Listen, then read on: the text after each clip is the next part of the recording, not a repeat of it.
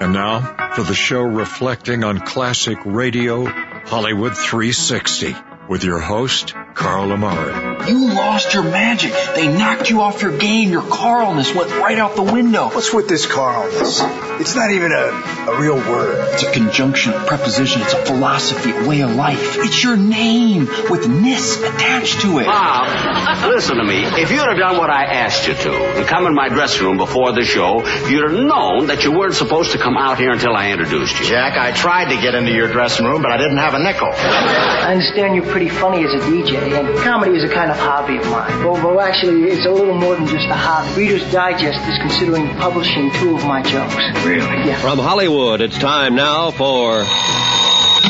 Money Dollar. Leave the gun. Take the cannoli. Quiet, numbskulls. I'm broadcasting. Hello, everyone. I'm Carl Amari, and this is Hollywood 360, the radio show that presents the best in classic radio. This hour on Hollywood 360, Larry Thor stars as Detective Danny Clover on Broadway Is My Beat from 1950. Then Janet Waldo stars as perky, breathless teenager Corliss Archer on part one of a comedy adventure of Meet Corliss Archer from 1947. But first, let me say hello to my co-host Lisa Wolf. Hi, vivacious Lisa. Hi, Carl. How are you? What's up? What's happening? Well, you know, we've got a little stargazing out there. Oh, yeah. And Meryl Streep is in talks to join the cast of Mary Poppins Returns. Uh huh. So uh, the role is Mary Poppins' cousin Topsy. Uh huh. She will be singing in this role. Right. And uh, Mary Poppins Returns stars Emily Blunt as practically perfect nanny, and this takes place more than five decades after of course, Julie Andrew played her iconic role. That was 1964 Disney. Wow, 1964, else. the year you were born, Lisa. Yeah, Wolf. isn't that scary? Yeah. And this follows the grown-up Jane and Michael Banks after they uh, they have children. It's 20 years after the first one. Wow. So if you're a Mary Poppins fan, you can look forward to and Mary I'm Poppins not, Return. But uh, but well, sounds, most of us sounds are. good. Excellent. Thanks, Lisa. It's time now for a good detective adventure of Broadway is my beat. Let's go back to July 24th, 1950, with the Celia Jordan case starring Larry Thor. Wrigley's Spearmint Chewing Gum, the refreshing, delicious treat that gives you chewing enjoyment, presents for your listening enjoyment. Broadway's My Beat, from Times Square to Columbus Circle, the gaudiest, the most violent, the lonesomest mile in the world. Broadway's My Beat, the thrilling drama of murder and mystery and the people who walk the Great White Way, with Larry Thor as Detective Danny Clover.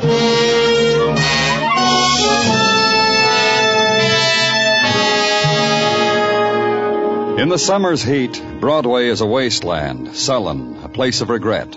It's a time when the breeze puffs in from the river, dies suddenly before it touches your dampened cheek. The time when you wake up already exhausted, then pause before your office door and consider arson. Broadway fans itself with a newspaper and finds fascination watching a fat fly crawl against a sweating window. The thing to do is give up, except you've got a job, except you've got to pay the rent, pick up the check, buy the beer, leave the tip, meet the installment.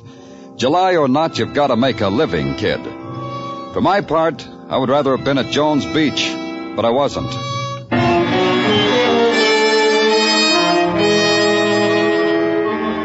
The apartment was expensive, but something had gone wrong. The upended furniture, the torn drapes, the slick paintings abstracted into crazy angles against the wall, the empty liquor bottles. The place was a mess, which included the man who nagged at me. You've been doing nothing but walk around. Say something to me, so I'll know you're working. I'm working, Mr. Chelsea. I walk around and observe and jot little things down in this little book, and that's what I get paid for. You don't care, do you? What do you care if someone's been killed? Slashed to death. Show me a body, and I'll help you weep. If you'd only listen to me. Stop walking around and hear what I've got to say. All right.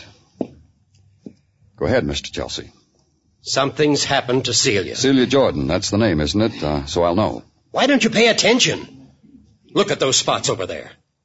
Blood. I'd say they were blood. Drunks have a habit of getting themselves nicked. I can show you statistics. Something's happened to Celia. Mr. Chelsea, why are you here? What are you doing in this apartment? I asked you that ten minutes ago, and you told me something's happened to Celia. What are you doing here? I, I had a date with her tonight. I have one with her almost every night. I see. Is this Miss Jordan's photograph? She's young, about uh, 22, I'd say. But then I'm not very good on guessing ages. For instance, I'd say you were about uh, 53. 51. You see what I mean? I- I'm not very good about ages. Something's happened. Don't do that again, Mr. Chelsea. Well, something has. And I know why, too. Now I'll listen to you. I've known Celia for three years. Met her at a banquet for my corporation stockholders. She was there because, well, if you must know, well, she was in a cake. You met her in a cake, Mr. Chelsea? Well, well, I pulled the ribbon that was attached to this big cake on the table and, and Celia popped out. That sometimes happens. And it was just about this time that Cliff went away. Cliff? Cliff Moore. A boy that Celia used to know. He was in the army, went overseas with the occupation forces. Three years ago. I see. And you took over. Cliff is back now. Celia told me. She said she saw Cliff on the street and he recognized her. But she didn't recognize him. Oh? Why? She found out Cliff was discharged for mental reasons. Something about he was hurt on maneuvers. Oh, I don't know. You're trying to say that this that Cliff. this Cliff has done harm to Celia. That's what I'm trying to say. What about those bloodstains? What do you think I'm It could have been nothing, or it could have been what the man said a violence, unknown, unshaped, born and nurtured in the December love of the man for a woman.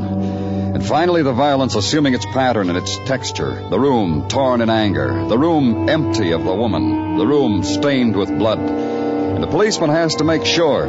He calls the men from technical, and they come with their scales and their rules and the sharp little knives. And they scrape and measure and weigh.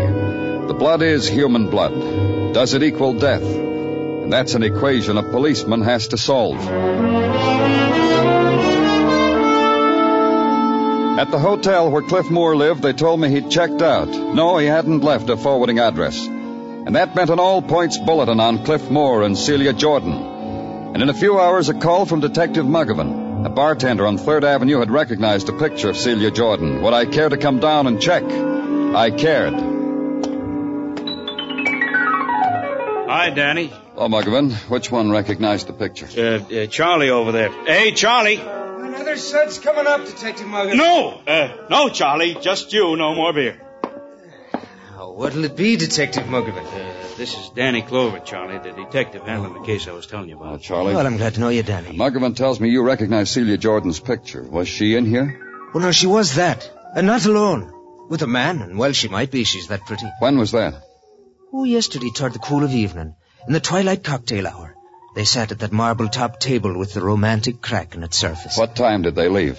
Oh, around eight, I'd say. They were hungry, went off to eat. How do you know? The girl was so pretty, I kept hovering around the table. That way, willy-nilly, I was forced to eavesdrop. Were you forced to hear where they went? Why, was indeed. To Matthew's, the steakhouse on Second Avenue it was.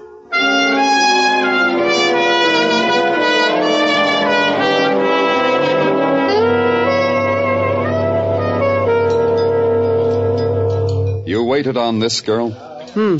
I'm certain of it. Of course, yes. Was she with anyone? She was. A young man. A nervous, temperamental type, I'd classify him. Uh, the way he handled his eating tools. uh, the way he addressed himself to his food. All symptoms of... How long were they here? Mm, a modest time. They ate neither too quickly nor too slowly. Uh, rather rare in these times. How long? An hour and a half, an hour and forty minutes. What does it matter, one way or another? They left here around 10 o'clock. hmm around ten o'clock. Did you. Uh, uh, permit me to anticipate your question, friend. They left by cab. Yellow cab.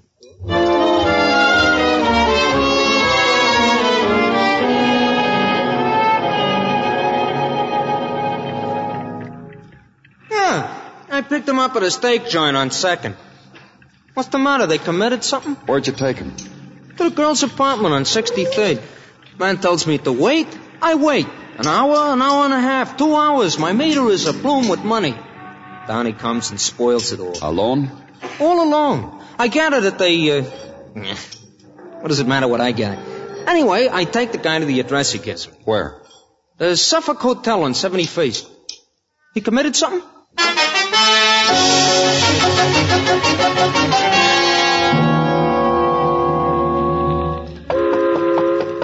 Yeah, come on in. Well, don't stand there. Come on in. You're Cliff Moore? I'll close the door and sit down, will you? We've been looking for you, Cliff. Now that's mighty nice. The police. Oh, I know what. The census taker missed me. You know why we've been looking for you? Gosh. Huh? I don't know you well enough, so I said gosh. That's because my cigarette just rolled off the table. Step on it now. Hmm. Thanks. You were looking for me. Why? Because of Celia Jordan. She's coming back to me on bended knee, and she's rousted the whole police department to find me. Good, sweet four square Celia. She's missing, Cliff. We found bloodstains in her apartment. That guy, that Paul Chelsea, beat her up. Oh, I'll bet she had fun. Cliff, we know you were with Celia last night. We know you took her home, spent some time in her apartment. Swell, swell. What happened between you and her yesterday? Walked and talked and sipped a few and had a steak. You know, boy and girl, hand in hand. The things magazine ads are made of. What happened in her apartment? Oh, sad time. She had a smile all rehearsed to drag out for the occasion. You're a nice boy, Cliff, and we did have fun, but you're broke. The best you can expect is 50 a week if you're your type of successful. Anyway, Cliff, there's the thing. She didn't know how to say it, so she called it the thing. She said it in capital letters. About what? I got a medical discharge from the army because, well, because I'm a nervous boy. Post-war Germany made me nervous. Also a live landmine during maneuvers. What else? I don't know. So you can't find Celia, huh? No, we can't. Now, when you find her, let me know if she needs any help. Sure. Don't run away, Cliff. you kidding? I sit here and run away all the time. Because I'm a nervous boy.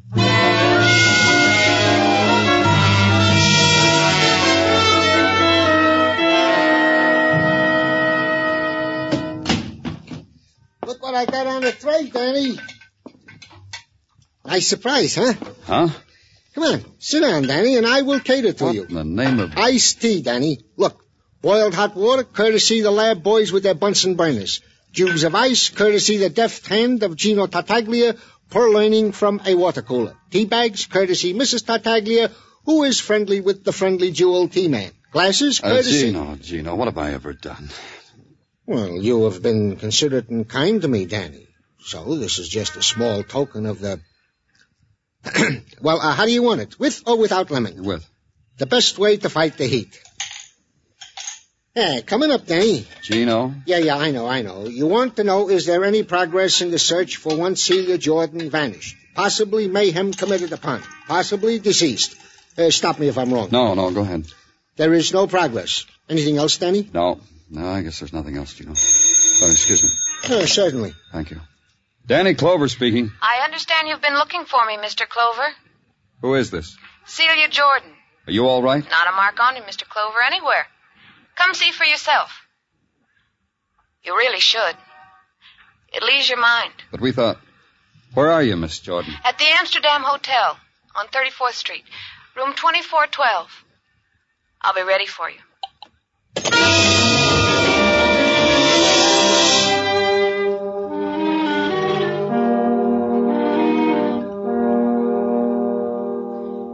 You see, you see, Mr. Clover, I'm perfectly all right.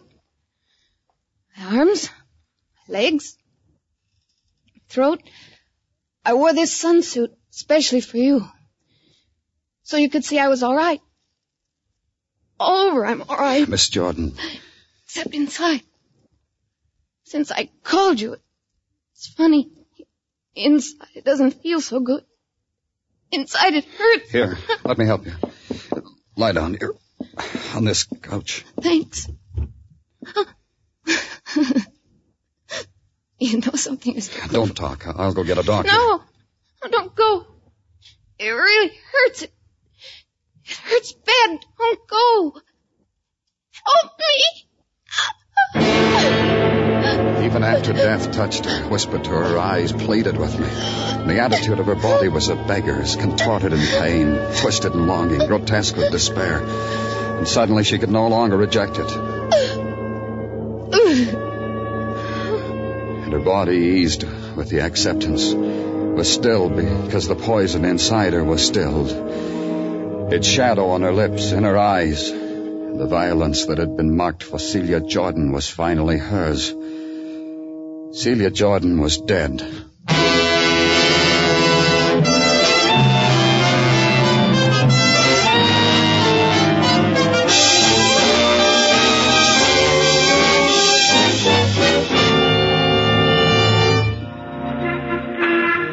Summer begins its long dying. Broadway reacts to the process about the same as anywhere else, with regret, with a smile and closed eyes. Except on Broadway, there'll be more things to remember, huh, kid? The evenings, just as twilight washed over you, and the lights on the translux flicker like fireflies, and dance out the dance of how it is to be at war in the summertime. And the cool evening breeze from the air cooled movie, refreshing, till the newsreel sends out a cold wind. You shiver and move to another place. Because in summer, a man needs something he can hold onto, something to latch onto, like the murder of that girl there in that hotel, in the sunsuit, poisoned, murdered, saying the last word she ever said into the ears of a policeman. And the next morning at headquarters, the policeman sits in his office, remembering her words, but finding in them no trace of a murderer's name. Then a door opens, and a voice that's welcome calls you, Danny? and it's Dr. Sinsky. Danny, this heat, this inferno, can take the heart out of a man. Well, sit over there by the window, Doctor. Yeah. Pretty girl might walk by and set a cool breeze in motion. Dreamer. Yeah, it's no good, huh, Doctor? We can't put it off, huh? No, Danny, that's why I'm here. Yeah. I wish it could be just a chat, but man wishes and death. Ah. The report on Celia Jordan. Poisoned? You were right, Danny. The girl was poisoned. What kind doesn't matter much. What matters is that there was enough to kill her. Hmm. what pain must have been hers? How long? Poison that takes maybe three hours to act with five minutes of terrible pain at the end. Anything else, Doctor? You asked me to examine her for a cut or a wound. Well? There was nothing, Danny. Her skin was not even scratched. Not even the shadow of a bruise. Uh, This is important. Yeah, because it might give me her murderer. Uh, excuse me, Doctor.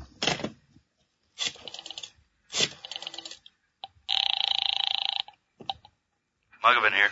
Danny, I want you to take a plant, Mugovan. Okay, Danny, where? Who? Suffolk Hotel on 71st. Cliff Moore. First Cliff Moore. Got it, Danny. Uh, this Cliff Moore, he murdered the girl? Maybe, but I don't think so. Oh? Uh, this is a day for riddles, huh, Danny? No, Doctor. This is a day where I get a choice. I get two suspects for the price of one.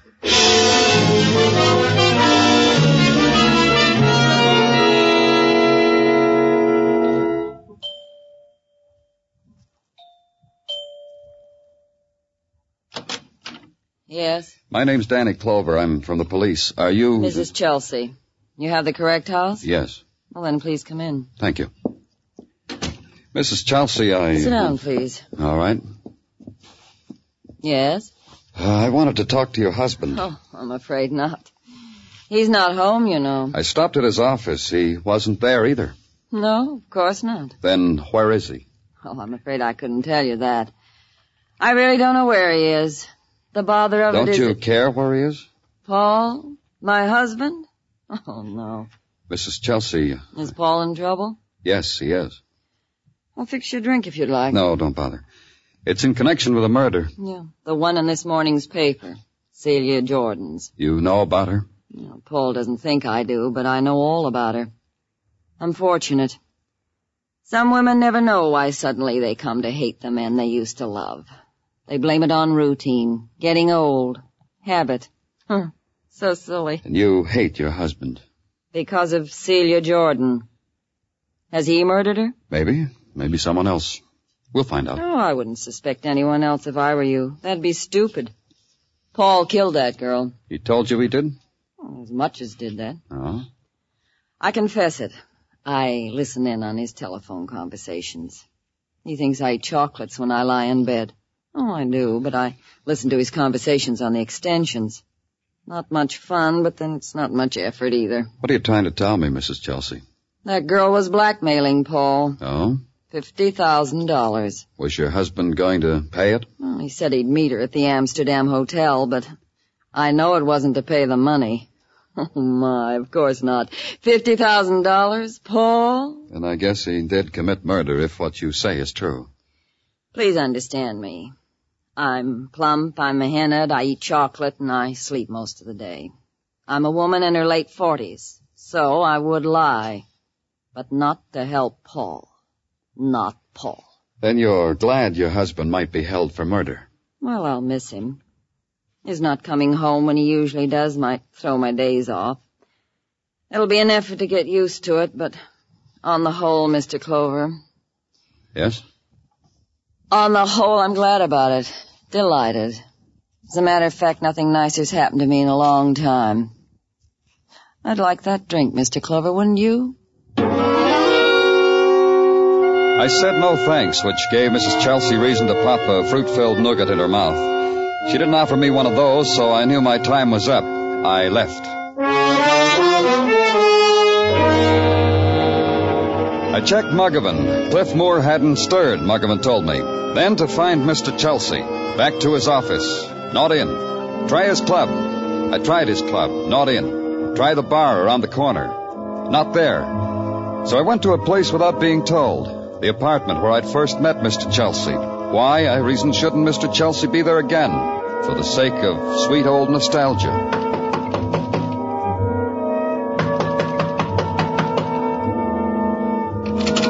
The door was open. I walked in. The place looked better. Neat.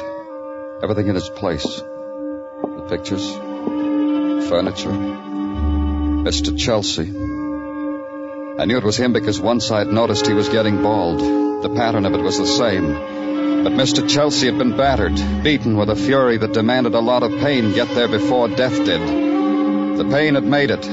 So had death. That's the first portion of Broadway is My Beat with the Celia Jordan case starring Larry Thor. Let's take a break. Then it's more here on Hollywood 360.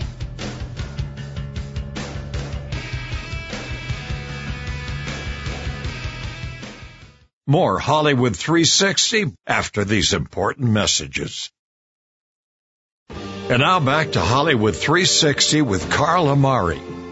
Now let's get back to Broadway is My Beat. Now it gave me a new place to go. Yeah, Danny, here I am. Shade of this doorway. Cliffmore? He's in his room in the hotel, hasn't stirred from it. What's the matter, Danny? You don't look good. Looks like more than the heat. I just cut myself a murderer. Oh? Yeah, Paul Chelsea. Well, that should make you look good. Or anyway, better. Those blood stains he showed me in Celia Jordan's room, they were his, from a cut under his arm. I saw it. I took the bandage off. So why so gloomy? You got him. He staged the whole thing, the room in a shambles, the blood stains on the floor. He figured killing was easier than paying blackmail. But he made a mistake. What's the matter with you, Danny? Of course he did. So I. Not that kind of mistake. He got himself beaten up. Beaten to death, but for sure, with an andiron. Cliffmore? I think so. Go back to headquarters, Muggerman. I won't need you anymore.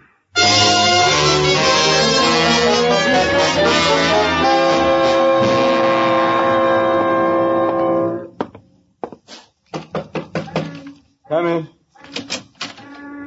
Oh, it's you. You came back to me. I'm that interesting? You are, Cliff.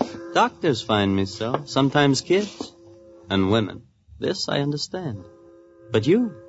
Now that throws me. You interest me because you're a murderer. Point of information. Who did I murder? Paul Chelsea. Oh, him.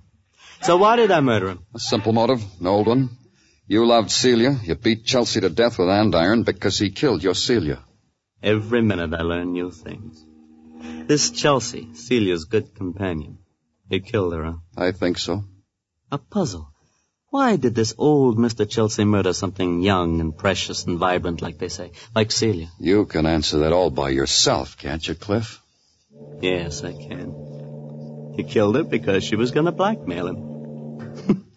Did you know this whole blackmail thing was all my idea? Because I'm cynical and sick. the proud possessor of a medical discharge.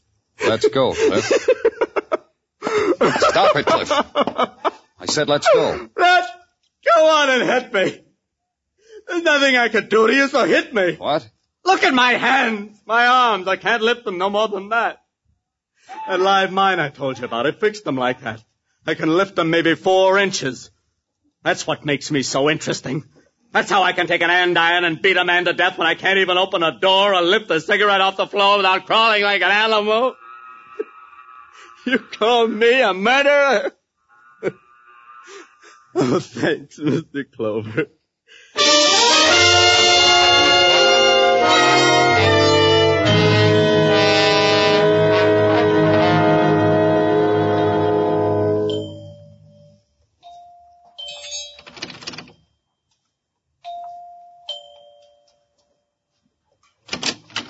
Oh, aye, and I was just dozing off, too. What now? May I come in, Mrs. Chelsea? Oh, and I was just dozing off, too. I have to talk to you. Oh, please come in.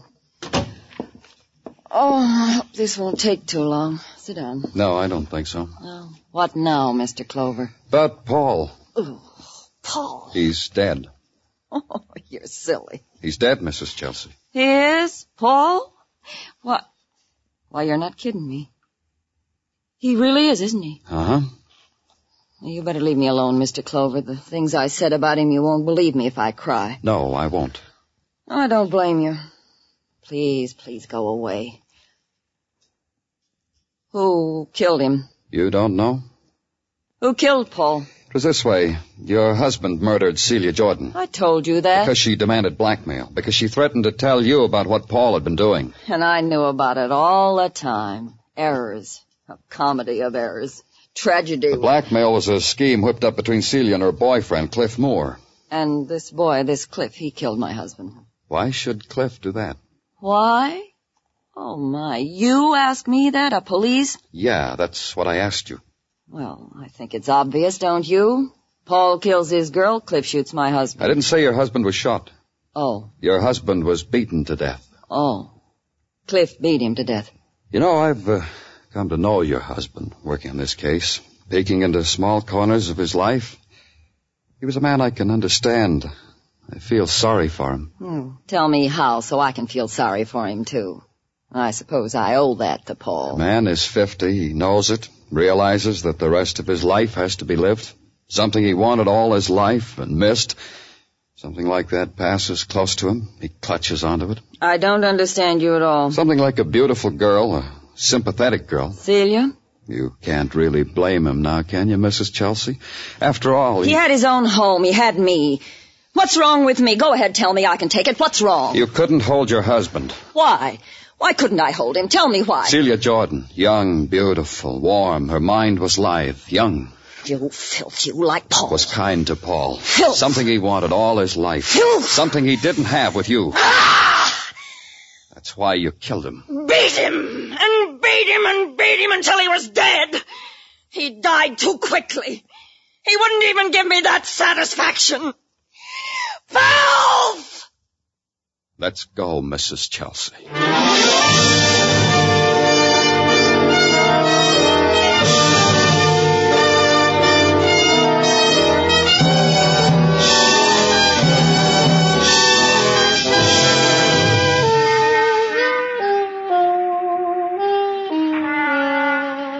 When dawn touches Broadway, the shadows linger for one final caress, then leave and take away the night. A cloud drifts, and far away a bird dips and touches it with a wing. The time has come for the day. The people wake, the fury gathers, the crowd funnels into the streets. Walk easy, kid. The shock is on. It's Broadway, the gaudiest, the most violent, the lonesomest mile in the world. Broadway, my beat.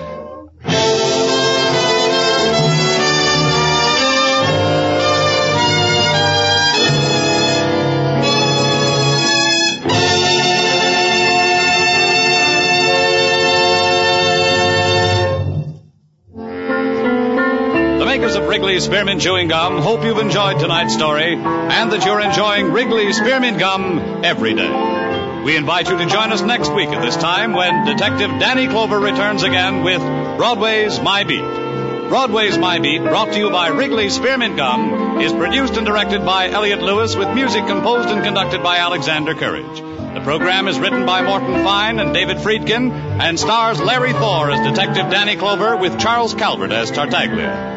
Included in tonight's cast were Irene Tedrow, Joyce McCluskey, Jack Crucian, Earl Ross, Jack Edwards, and Tom Holland. Bob Stevenson speaking. This is CBS, the Columbia Broadcasting System. And that's Broadway is My Beat from July 24th, 1950 with the Celia Jordan case starring Larry Thor. as heard on CBS. Hope you enjoyed that. Did you like it, Lisa? You I liked it, You like the Carl. detectives. I think you're going to really like this next radio show we're going to play because we've never played one of these, by the way. It's a new show that we just recently added to the collection called Meet Corliss Archer. It was a comedy series that aired on radio from 1943 until 1956. Corliss Archer was a perpetually perky, breathless, well-intentioned teenager who is constantly at the side of her next-door neighbor and boyfriend Dexter Franklin. Clumsy, nerdy Dexter, a sweet but constant bungler with a nasal voice, is best remembered for his trademark phrase, holy cow, and his braying call, hey Corliss, usually delivered from the hedge separating their houses. Corliss's father, Harry Archer, is a lawyer who tolerates Dexter only when he wants to use him to flaunt his male superiority. Corliss's mother, Janet, is calm and understanding, but Corliss and Harry sometimes try her patience. Phyllis Lyon, Janet Waldo, and Lou Jean Sanders played Corliss on radio. Sanders and Ann Baker portrayed the zealous teenager on the TV series, which ran from 1951 until 1955. All right, it's time now for an episode of Meet Corliss Archer from the 1940s called Mr. Dreamboat Beauty Contest. This stars Janet Waldo. Here's part one of Meet Corliss Archer. Campbell Soups invite you to meet Corliss Archer, starring Janet Waldo.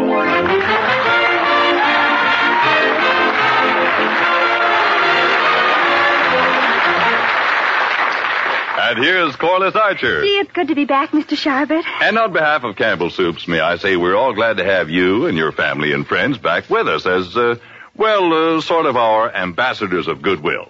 Oh, Mr. Sharbert, what a perfectly lovely thought. Me an ambassador. What do I have to do? Um, just be your own sweet and charming self, Oh, Corliss. Mr. Sharbert, do you really think I'm sweet and charming? As only a 16-year-old girl can be. It's a seemingly normal Friday afternoon at the Archer home. Quiet, peaceful, and serene. You see, Corliss is out somewhere. Mr. Archer is home from the office with a sick headache, and Mrs. Archer is standing by sympathetically. Oh.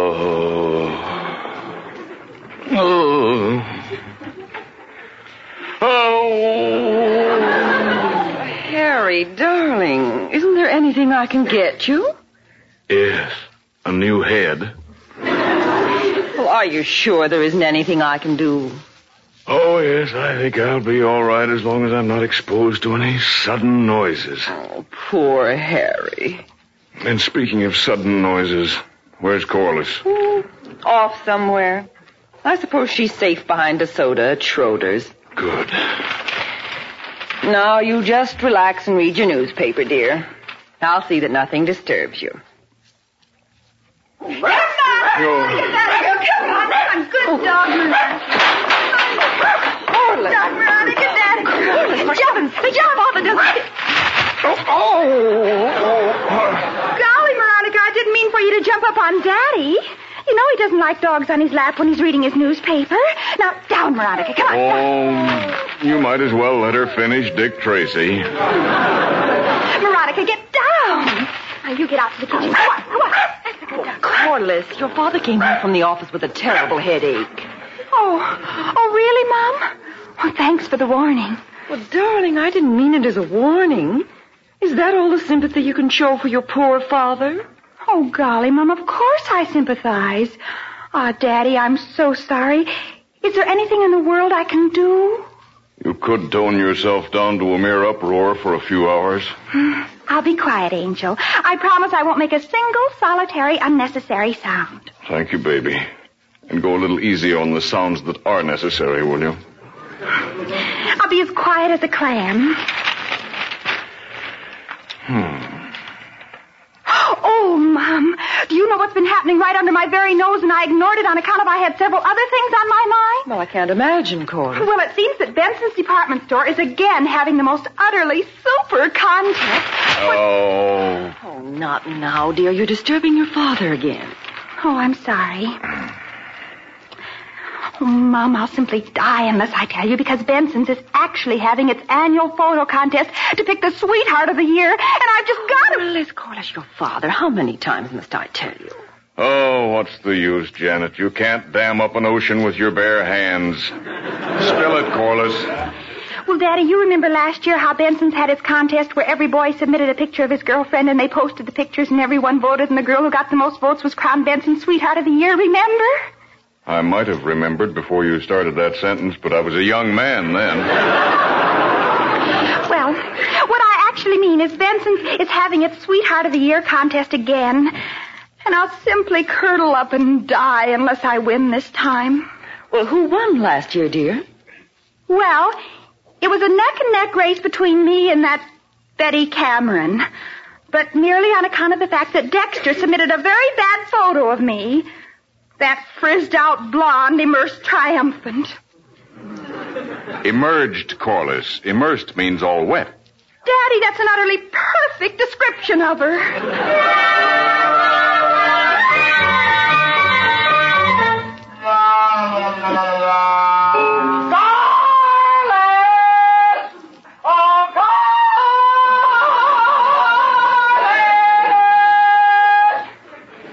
I think it's Dexter. You think it's Dexter.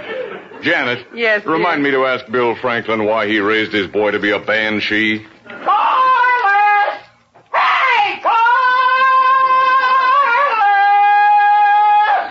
Don't you think you'd better scream back at him, Corliss, before the plaster starts falling? All right, Daddy. Oh, my poor aching head. Hi, Corliss. Good evening, Mrs. Archer. Good evening, Dexter. Um, hello, Mr. Archer. Hello.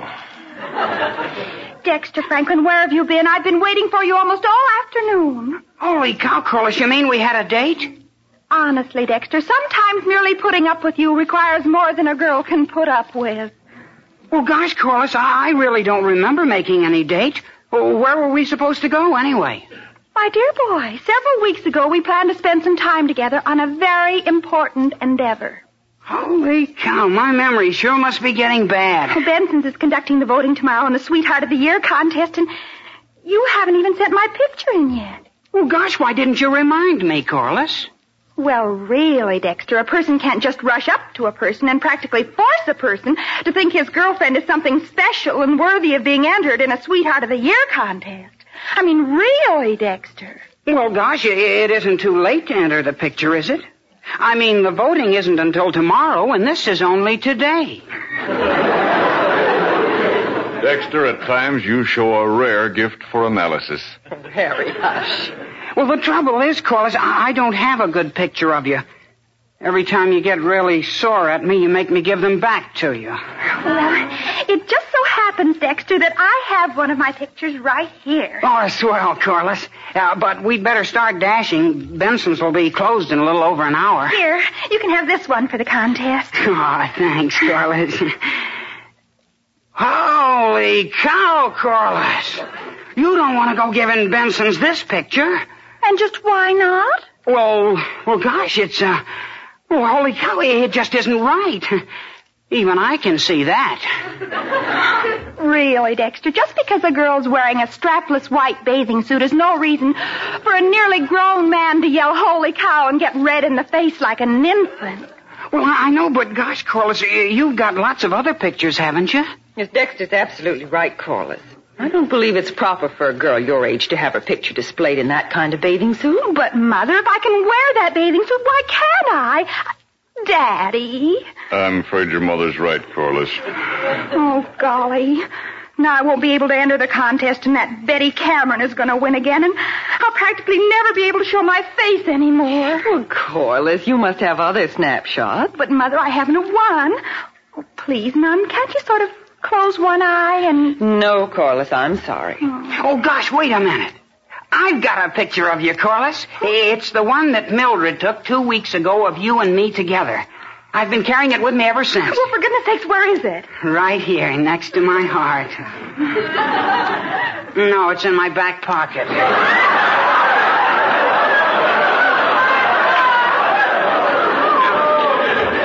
Yeah, here you are. Oh, Dexter, it's all dirty and creased. I know, I'm, I'm sorry. Oh, it's a shame because it's awfully good of me. I think. I think it's the riff. Now, Dexter, if I could just cut you out of it and throw you away.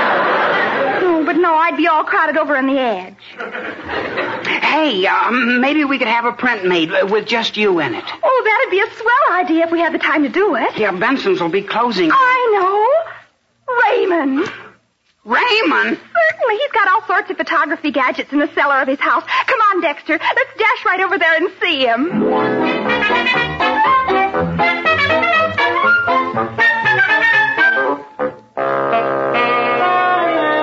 Now let me get this straight. You want me to take this picture and reprint it so that Dexter's out and only Corliss is in. Yeah, that's right, Raymond. Can you do it? Well, it all depends. You see, I'm awfully busy right now on an important scientific matter. Raymond, if I were to merely hint to your parents about a little explosion I saw coming out of this cellar the other day, why you... I didn't say I wouldn't. Then you will?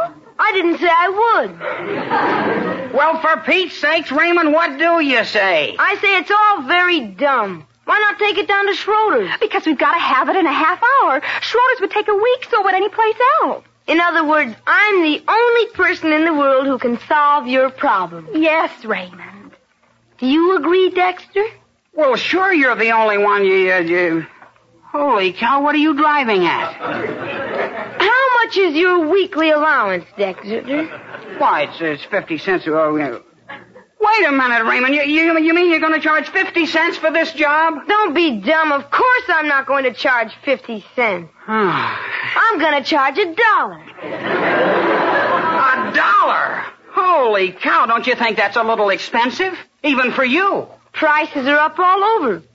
Take it or leave it. Raymond Ames, there are times when you are positively the biggest little stinker in the world. Corliss, this is a very dumb time for you to insult me. Uh, look, Raymond, how about uh, 75 cents and my pocket knife? Let's see the knife. Huh? Here. Hmm. Blade's rusty, handle's cracked, catch is busted. But you're not such a bad guy, Dexter. It's a deal. And that's the first portion of Meet Corliss Archer with Mr. Dreamboat's Beauty Contest, starring Janet Waldo. We'll have the conclusion on our next episode of Hollywood 360. Let's take a break, and then it's more when we return. More Hollywood 360 after these important messages. Now back to the best in classic radio on Hollywood 360. Next time, we'll have part two of Meet Corliss Archer starring Janet Waldo. Then it's the Cisco Kid starring Jack Mather and Harry Lang. That's next time here on Hollywood 360. Don't miss it.